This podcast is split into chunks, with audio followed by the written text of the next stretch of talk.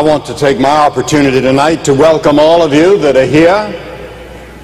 And especially do I want to welcome those of the military that are here. Now, tonight, I want us to turn to the eighth chapter of Mark's Gospel. The eighth chapter of Mark's Gospel, beginning with verse 31. And Jesus began to teach them that the Son of Man must suffer many things and be rejected of the elders and of the chief priests and the scribes and be killed and after three days rise again. And he spoke that saying openly. And Peter took him and began to rebuke him. And when he had turned about and looked on his disciples, he rebuked Peter, saying, Get thee behind me, Satan, for thou savorest not the things that be of God, but the things that be of men. And when he had called the people unto him with his disciples also, he said unto them, Whosoever will come after me, let him deny himself and take up his cross and follow me. Now notice when Jesus called his disciples, he never hid from them the fact that to follow him meant suffering, persecution, and death. We have a great deal of what someone has called cheap grace. Easy to follow Christ. Easy to follow, get in the church. In Jesus' day, he called them to suffering. He didn't call them to a playground. He called them to a battlefield. He called them to war, spiritual war. And he said, you're going to suffer and you're going to be wounded and you're going to die in my cause because the world is going to reject me. This world that's dominated by evil and sin will reject me. And if you follow me, you too may end up on a cross. For whosoever will save his life shall lose it. But whosoever shall lose his life for my sake and the gospel's, the same shall save it. For what shall it profit a man if he shall gain the whole world and lose his own soul? Or what shall a man give in exchange for his soul? Whosoever therefore shall be ashamed of me and of my words in this adulterous and sinful generation, of him also shall the Son of Man be ashamed when he cometh in the glory of his Father and the holy angels. Now the Bible teaches that you have a body, but living down inside of your body is your soul or your spirit. I'm not going to try to distinguish tonight because that's a technical theological discussion between soul and spirit. I'm going to use them interchangeably. Your soul is that part of you made in the image of God that lives inside of you, and that's the eternal part of you. That's the important part of you. That's the real you. That's the part of you that will be living a thousand years from now, either in heaven or hell. The real you, your body will be in the grave until the resurrection. Jesus said, one soul is worth the whole world. You may gain the whole world and awaken one morning to find that you've missed the most important thing in all of life. Why is it so valuable? Why is your soul so valuable? First, it's valuable because it is eternal. The body is a beautiful structure, but it is matter. No matter how strong, it will die. It's appointed unto man once to die. You're going to die. Your body is going to go to the grave unless you're alive when Christ comes back. Death is man's greatest impersonal enemy, according to 1 Corinthians 15. So many of the great actors and actresses we've seen on television are already dead. I think of Donna Reed. My wife and I were friends of Donna Reed starring last year in Dallas. Now she's dead. Or Rock Hudson, acting on the screen, so handsome, dead. And you could name one after another. Dead. Fame, fortune cannot keep away death. Howard Hughes was the richest man possibly in the United States when he died, but he died a horrible death. miserable life toward the end of his life. So many people like that. And somehow they think they're going to live forever. You tell young people that life is short and they sort of smile and say, yes, but I've got at least 30 or 40 years ahead. Let me tell you, it goes just like that. I can tell you, somebody asked me on one of my birthdays, I'm not going to tell you which one. They said, when you get, when you were 65 way back there, what was your greatest surprise in life? I said, the brevity of life. That's the greatest surprise of my life, is how brief it is. It's gone. I feel like a boy. Sometimes I feel like I'm 18. Again, I feel my real age. But it passes so fast. And then the soul just as this body has various members like hands and nose and ears and eyes, feet, so the soul has its various faculties and attributes. First, there's understanding, wisdom, and knowledge. The fear of the Lord is the beginning of wisdom, the Bible says. Toynbee said, Man by his knowledge has brought himself to total annihilation. Yes, we can have knowledge, but we don't have the wisdom to control our technology. But wisdom and knowledge are a part of our soul. And judgment, which weighs and determines and makes judgments every day in our lives. Or your will, which chooses or rejects the things brought before it. Or your affections, which cause you to fear or to love. Memory, which is the mental capacity for storing up our knowledge of ideas and events conscience, which is the monitor of the soul, judges and pronounces verdicts upon all that we do or say. All of that is a part of our soul that'll live forever. Now, science, producing living cells, talks of protoplasm. Protoplasm by themselves cannot smile in the midst of pain. Nor can protoplasms love the unlovely, nor generate high hope in times of disaster. They cannot contemplate God. There's something beyond science, and the scientists know it. The Bible calls it soul. What is it when a person dies? The body is there, the organs are there, but something has gone out of the body. The soul, the spirit, has gone out of the body. Where has it gone? Job says, but there's a spirit in man.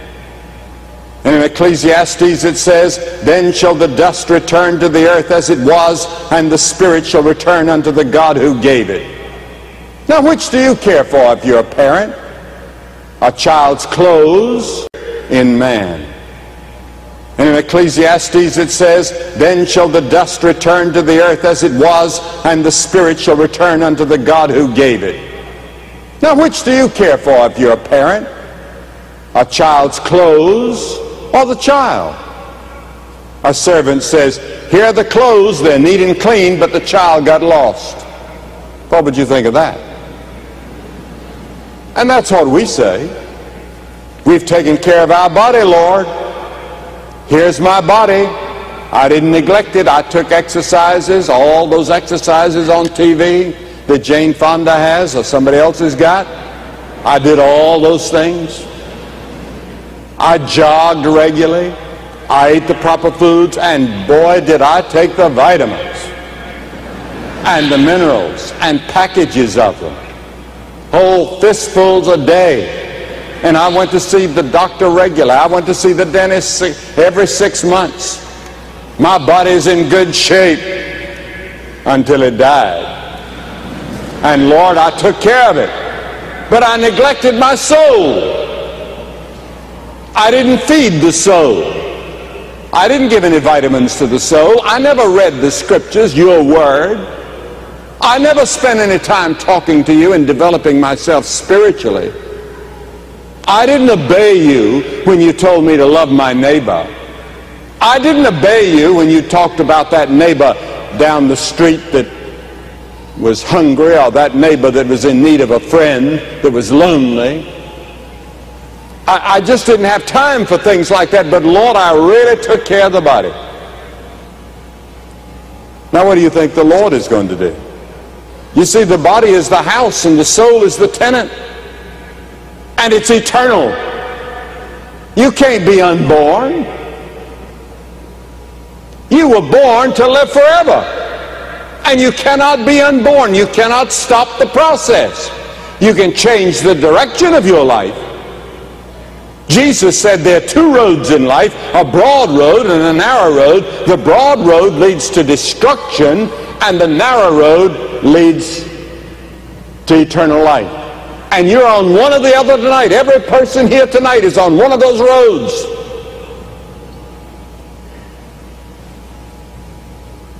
You can change roads. But you cannot change the fact that you're a living soul and that you're going to live somewhere forever. That's a sobering thought. And you've only got a few minutes or a few hours or a few days or a few weeks or months to make the decision which road you're going to be on. Currently in the Fort Lauderdale, well, for, pardon me, secondly, it's valuable because of Satan's interest, but I was reading about Fort Lauderdale. And there's a six foot alligator, it said in the paper, that has terrorized the neighborhood by eating pets, cats, dogs in one big gulp. And he's big and he's ugly. And state officials have hired a trapper to hunt him down. Now, that was just in the paper last week, and I haven't read in the paper yet where they've got that alligator. I remember we were riding many years ago along uh, the Tamiami Trail, my wife and I, and I had gone to school in Florida for three or four years and preached my first sermon in Florida and did all my early preaching in Florida. And uh, I wanted to show her some of those things, and we were along the Tamiami Trail, and I saw an alligator over there, and I had a 22 rifle in the car. And I shot that alligator. My wife took her weeks to forgive me for shooting that alligator. I saved some cat or some dog or some rabbit.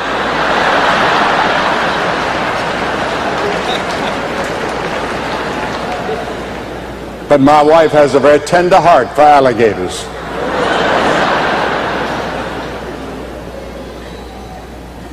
Now, the Bible teaches that there is a devil and he's a big, ugly alligator.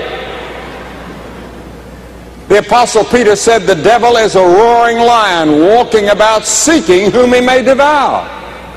In recent polls, 70% of the American people said they believed in a personal devil. Now, the scripture teaches that God is building a kingdom, and you and I are working in his kingdom tonight. I'm working tonight for the kingdom of God. When I go abroad, I don't go as an ambassador of the United States. I go as an ambassador of the King of Kings and Lord of Lords. I go as an ambassador of the kingdom of God. I'm a clergyman. I'm called of God to be an evangelist. And the word evangelist means a giver of news. In the old Greek city-states, they didn't have newspapers and television and radio. They had people that would go up and down the streets and announce the news. And they took that word and put it over and called it evangelist in the New Testament, and that word was a spreader of good news. And the word evangelist is different than the word evangelical. We get mixed up sometimes. The press does sometimes on what is an evangelist, what is an evangelical, and what is uh, evangelization or evangelism. An evangelist has a very narrow ministry. His ministry is to declare the good news that God loves you, that God is interested in you, and that you must repent of your sins and receive him, that Christ died on the cross for your sins, that he rose again. That's the message of the evangelist. It's called the kerygma.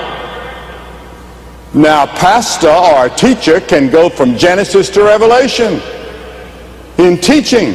But the evangelist has a rather narrow message. His job is to win people to a saving knowledge of Jesus Christ and then turn them over to the pastor and the teacher for training and discipleship. Now, the evangelist can also be a teacher and a trainer as well. And we try to do it all in these crusades, in the preparation for months and in the follow-up for months. So that we try to do something, we try to help the churches. That's wherever we go, we're sponsored by the churches, and we try to integrate all of our work in the churches so that after the meetings are over, you carry on in your heart in the church. Now, but God is building his kingdom, but so is Satan building his. He's got his emissaries. And the scripture says in Matthew 13, Jesus said, And when anyone hears the word of the kingdom and does not understand it, then cometh the wicked one, the devil, and catcheth away that which was sown in his heart. Now you see, you can hear the word of God tonight, and as you leave, the devil is trying to snatch it away so it won't take root. Now the field is the world. The good seed are the children of the kingdom, but the tares are the children of the wicked one. The enemy that sowed them is the devil, said Jesus. Yes, there is an enemy, the devil. There was a sports writer who wrote the other day of a baseball superstar willing to sell his soul to the devil. Many people have sold their souls to the devil. Very cheaply, too. Decided to reject Christ, reject God, and just go out and have a good time. The pleasures of this world have been too strong for you. Or maybe the pressures of life have been too strong, and you've given in. And then thirdly, your soul is valuable because of God's concern. The whole Bible is concerned with the saving and developing of the soul in many ways. The Lord is long suffering to us, with not willing that any should perish, but that all should come to repentance. Notice that. God is not willing that you should ever perish. God doesn't want you to be lost.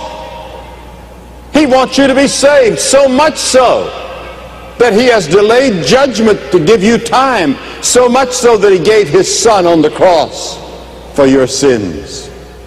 But God commended his love toward us in that while we were yet sinners, Christ died for us.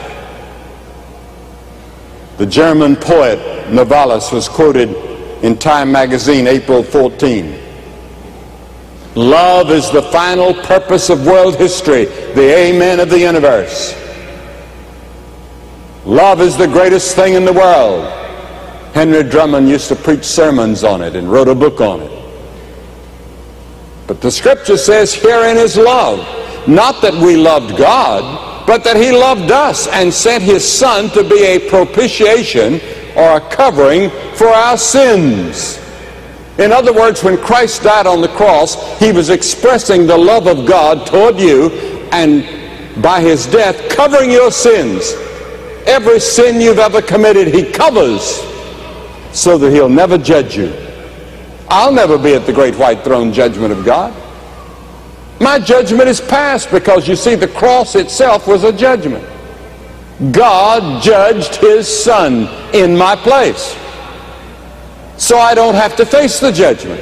I'll have to face the judgment seat of Christ where believers go to give an account of the life they've lived after they've come to Christ and to give an account of their discipleship and the faithfulness of the life that they lived in loving their brother or their sister or in doing good works. I'll be judged. But as far as my salvation is concerned, as far as going to heaven is concerned, that's all past. Because I did what God told me to do. I repented of my sins. I received Christ as Savior. At the cross is where it was done for you. And then fourthly, it's valuable because of the nature of its loss. When we were in New York, a boy fell in a well. And in one hour, because of radio reports that they needed help, 3,000 people offered to help in one hour. I remember in North Carolina, a child wandered in the woods, and it seemed like the whole state almost stopped to look for that child. But your soul is far more valuable. What have you done about your soul? Well, you lose in this life. You can't get it all. Suppose you had the whole world, but you can't get the whole world. You can't even get just, you just get a little slice of it. That's all. And you can't take it with you. Have you ever seen a hearse on the way to the cemetery? And a U-Haul trailer behind? You can't take it with you. I remember when John D. Rockefeller Sr. died many years ago, it was in the paper, somebody asked, how much did he leave? And the answer was he left it all. We take nothing with us, and yet we spend our lives trying to pile it up. Even if you got it all, it doesn't bring peace and happiness and joy. It doesn't help in time of trouble. One of the message songs of folk singers in America is, I'm not prepared for eternity. Are you prepared? And then you lose in the life to come. There's a song that says, the only hell there is is here and now. It's not true. There's one to come. There's a headline the other day that read in the Toronto Star, Highway to Hell, on April 4th. And the scripture has many descriptions of hell. I'm not going to go to the Middle Ages where they had tremendous, vivid imaginations and we saw the devil with his long horns and his pitchfork and all that. That's the product of somebody's imagination back in the Middle Ages. But the Bible does say in Psalm 11:6 that it's a horrible tempest. Psalm 18:5 it calls it a place of sorrows and Matthew 13 Jesus called it a place of wailing. It's called by Jesus a place of weeping. It's called by Jesus a place of filthiness. It's called by Jesus a place of outer darkness. It's called by Jesus a place of unrest. Many descriptions of it. What it really means is separation from God. You're separated from God tonight because of sin. And that separation continues right on after death. And then fifthly, it's valuable because of the price paid for the redemption. For as much as you know that you were not redeemed with corruptible things as silver and gold, but with the precious blood of Christ as of a lamb without blemish and without spot. One of the pictures of a teenager the last couple of weeks has been Olga Peters, the granddaughter of Joseph Stalin. She's returned to England to attend a Christian boarding school near Cambridge run by the Quakers. She says she's a Christian. Is she? Only God knows that. But what about your soul?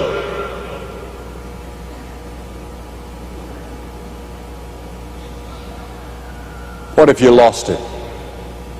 What if you're losing it? What can you do about it? Tonight, you can repent of your sin. That word repent means to say, Lord, I have sinned, and you're willing to turn from your sin. God will have to help you to turn. You can't turn by yourself. You don't have the strength to, but he'll help you. I heard the story years ago about a juggler, famous juggler. And uh, he had made a big fortune. And he put all the money he... word repent means to say, Lord, I have sinned, and you're willing to turn from your sin. God will have to help you to turn. You can't turn by yourself. You don't have the strength to, but he'll help you. I heard the story years ago about a juggler, famous juggler. And uh, he had made a big fortune. And he put all the money he had into one diamond, one of the biggest diamonds in the world. And he decided that he would retire back in his home in Italy. And he was on board the ship going across the Atlantic. And one day a boy came along with some oranges and he was throwing up, up, in the air. And this juggler said, let me do that. And he began to do it and a crowd gathered around and they saw he was an expert and it sort of went to his head and he went to his stateroom and he said, wait, I'm going to show you something. And he got this diamond out and everybody said, whoo. And he threw it in the air and he caught it. He said, I'm going to throw it even higher. And they said, oh, don't do that. That's your life savings. That's what you're going to live on when you get to Italy. Don't do it. You've worked all your life for it. He said, oh, my hands never miss. And he threw it again. And he came down and he caught it. Now he said, This time I'm going to throw it out of sight. And they said, Don't do it, don't do it. But he threw it out of sight. And sure enough, it came down sparkling in the sun. And just as he reached out to catch it, the ship lurched and it went down into the Atlantic. And he lost his whole life savings. That's what some of you are doing with your soul. You're juggling. You hope you'll catch.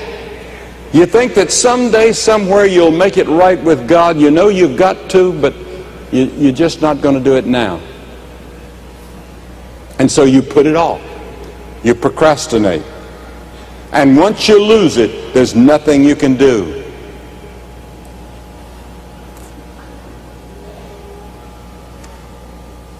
Professor James Packer from England said some time ago, this life's decisions must be deemed to be in every case decisive. A decisive decision is what I'm asking you to make tonight. To say yes to Jesus Christ. In the advertising column, there's an ad, now and forever. You decide for Christ now, and you'll be His forever and you'll spend eternity with Him.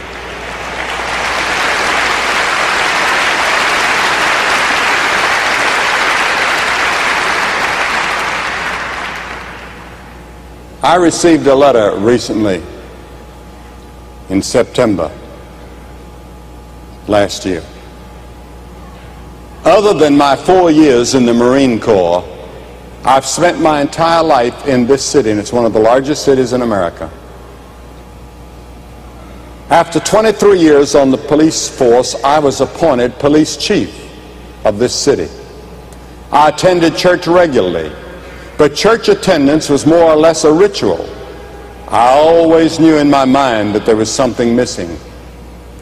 When you came to Cincinnati, I went to the crusade meeting. You asked if we knew where we would be if we died that night. I didn't know. My wife and I went forward at the same time when you gave the invitation. It was such a simple, uncomplicated thing that I had the feeling that I was missing something. I guess the problem was that in police work, it becomes ingrained in you that there's never anything for nothing. It's difficult for a police officer to grasp what you can't buy or earn salvation. It is given to you by the grace of God, and it's a gift, an absolute gift. After I received Christ, I discovered other police officers who are Christians. We have a monthly prayer breakfast now. I have the assurance that if I drop dead, I know where I'm going. And that's a real assurance. The load of that uncertainty has been removed. I now have God. You can be the same tonight. You can know God. You can have Him in your heart. And there are thousands of you here tonight that do go to church like he did, but you're not sure how you stand before God. You're not sure where your soul is right now. And you want to be sure.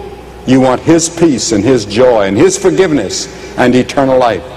I'm going to ask you to do something we've seen hundreds of people do every night. I'm going to ask you to get up out of your seat and come and stand in front of this platform and say by coming, I open my heart to Christ. I repent of my sin. I receive him into my heart. I want that assurance and that certainty and that joy. I want to know that my soul is safe and secure in Christ. You say, why do you ask us to come forward? Every person that Jesus called in the Bible, he called publicly. You read the New Testament, every one of them was public. There was a reason for it.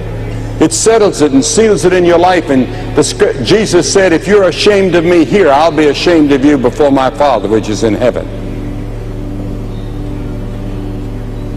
You come and take your stand tonight and say tonight, I want a new life. I want a new direction. I want to be sure that my soul is safe with God. You get up and come. We're going to wait right now, quickly, as people come.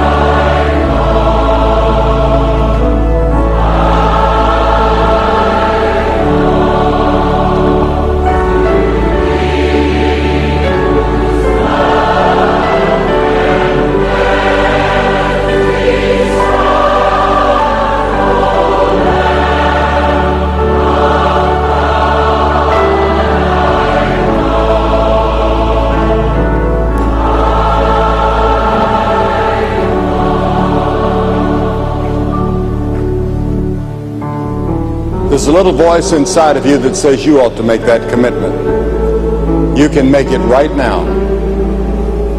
Where you are. In your bedroom, in your living room, in a hotel room. You can say yes to Christ and have your soul safe in heaven when you die.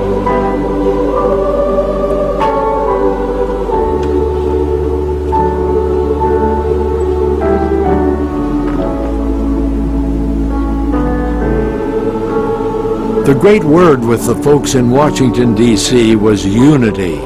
Churches being united together, pastors praying with one another. You know, things happen when people pray, things happen when pastors pray. I like that. God always performs miracles when we believe Him and come to Him in prayer. It was always a privilege to go to our nation's capital and to know that there, there are members of our government leaders in the various parties who are vitally concerned about the spiritual welfare of the nation. Many of them meet with their Senate prayer meeting groups or groups of prayer in the House, wherever they are, praying for God to move in their hearts and move in their city. This is still going on today, and we thank God for the spiritual leadership in many parts of our nation's capital. So pray for our nation. We're commanded to do so. We're commanded to pray for our leaders and government. And as we pray, we believe God will answer in a marvelous, miraculous way. God bless you. For more resources to enhance your walk with Christ, please visit us online at billygraham.org. Now, please stay tuned for important ministry updates.